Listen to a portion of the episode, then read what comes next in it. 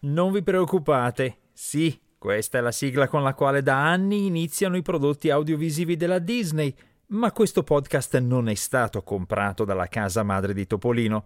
Quella sigla c'entra per un altro motivo. È appena scaduto il suo copyright, dopo ben 95 anni, e quindi oggi è liberamente utilizzabile. Disney non ne ha più l'esclusiva.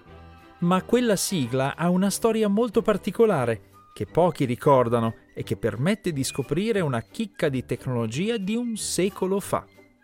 Intanto la tecnologia di oggi annuncia l'intelligenza artificiale installata sui nuovi smartphone, ma non è tutto oro quello che luccica e salta fuori che la cosiddetta modalità di navigazione in incognito di Google Chrome non è affatto in incognito.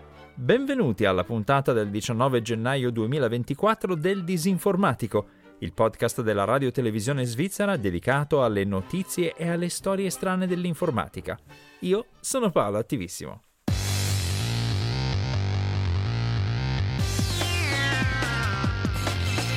Il disinformatico.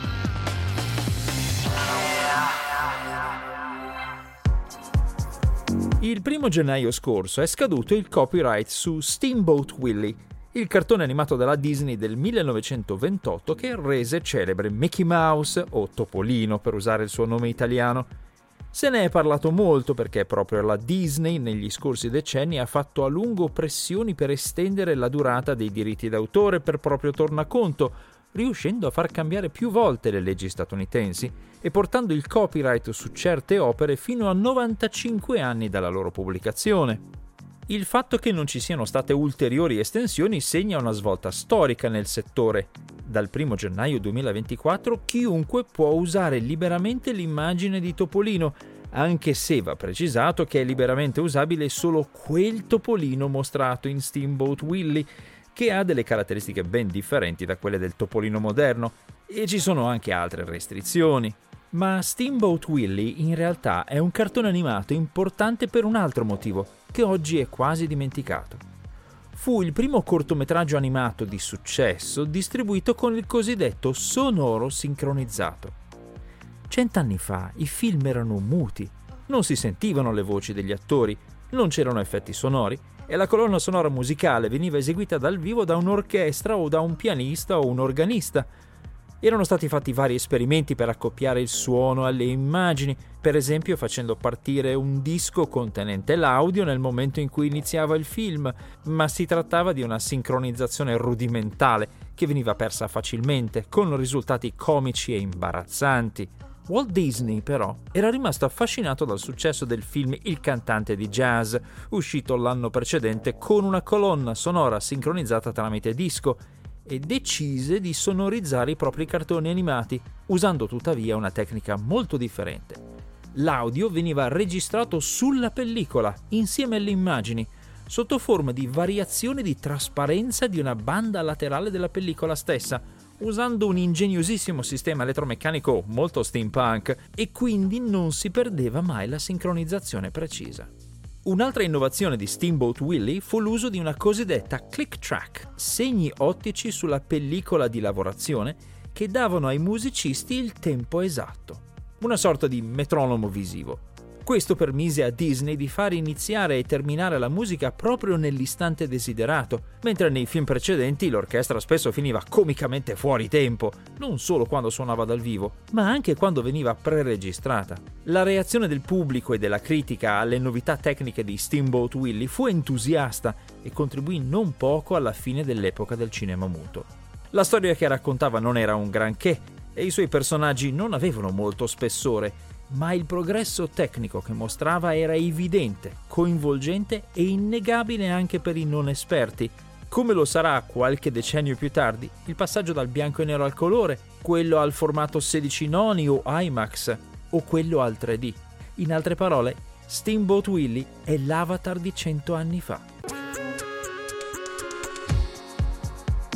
Samsung ha appena presentato gli smartphone con intelligenza artificiale integrata o on device.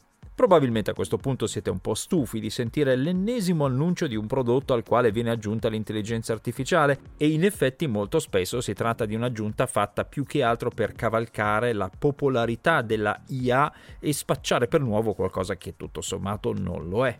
Ma in questo caso la novità è importante, anche se a prima vista si tratta di qualcosa che abbiamo già sui nostri smartphone attuali. Per esempio, con i nuovi smartphone con IA integrata si può inquadrare un oggetto, indicarlo disegnandogli intorno un cerchio sullo schermo e farsi dare informazioni utili su quell'oggetto. Una cosa che si può già fare, grosso modo, con app come Google Lens. Si possono elaborare le immagini, per esempio togliendo i riflessi da una foto fatta attraverso una vetrina o un finestrino, oppure cambiando lo sfondo di una fotografia.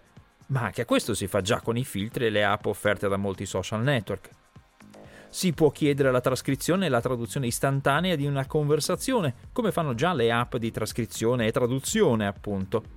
E sugli smartphone con IA integrata si può chiedere il riassunto di un testo o la composizione di una mail o di un post per i social network, come si fa già con ChatGPT e simili. Ma allora dove sta la novità? Sta su due livelli. Il primo è l'integrazione di questi servizi direttamente nelle app, per cui per esempio per tradurre non serve aprire l'app apposita e separata, ma si può usare questo nuovo servizio di traduzione restando nell'app che si sta usando.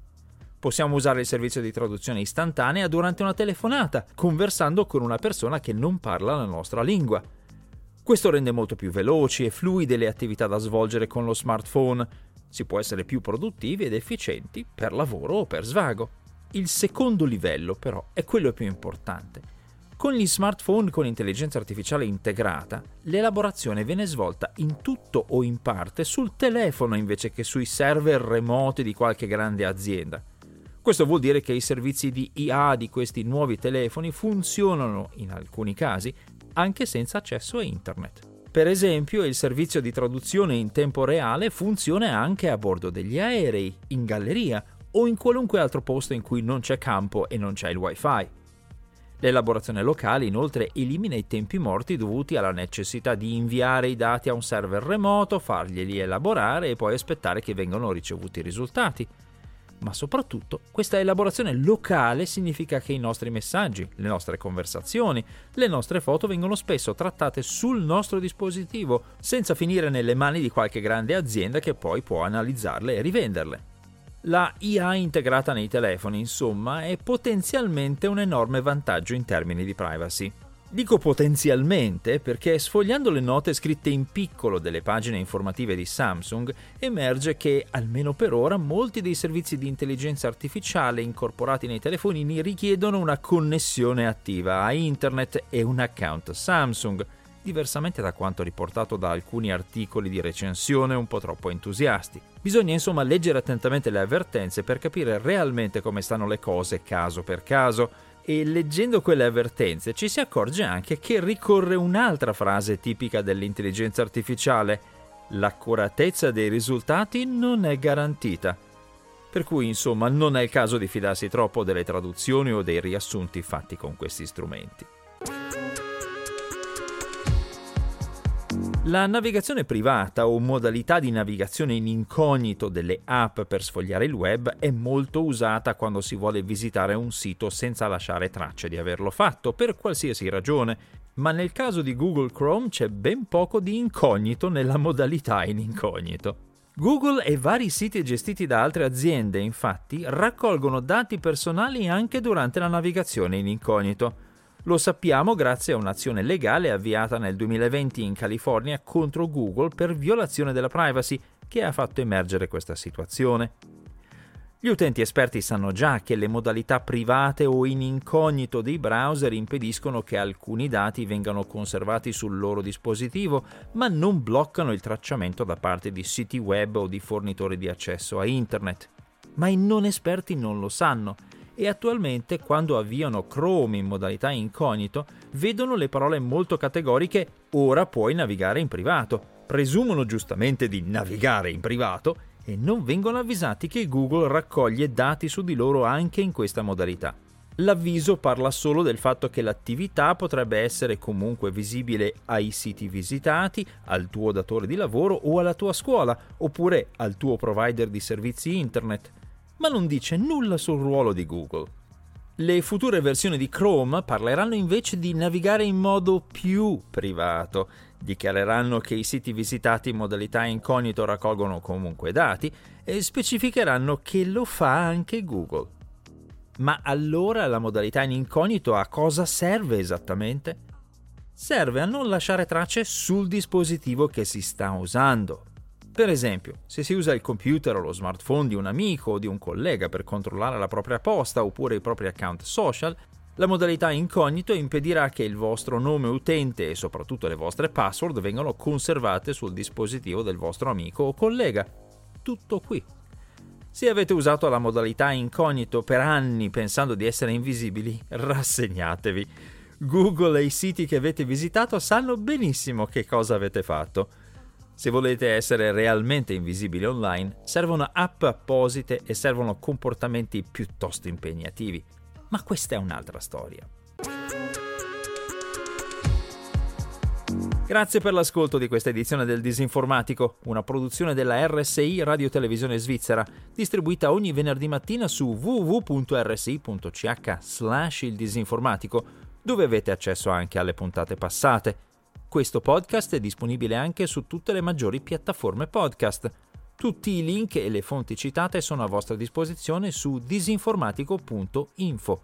Se volete inviarmi commenti, suggerimenti o correzioni, contattatemi all'indirizzo email paolo.attivissimo-rsi.ch. A presto!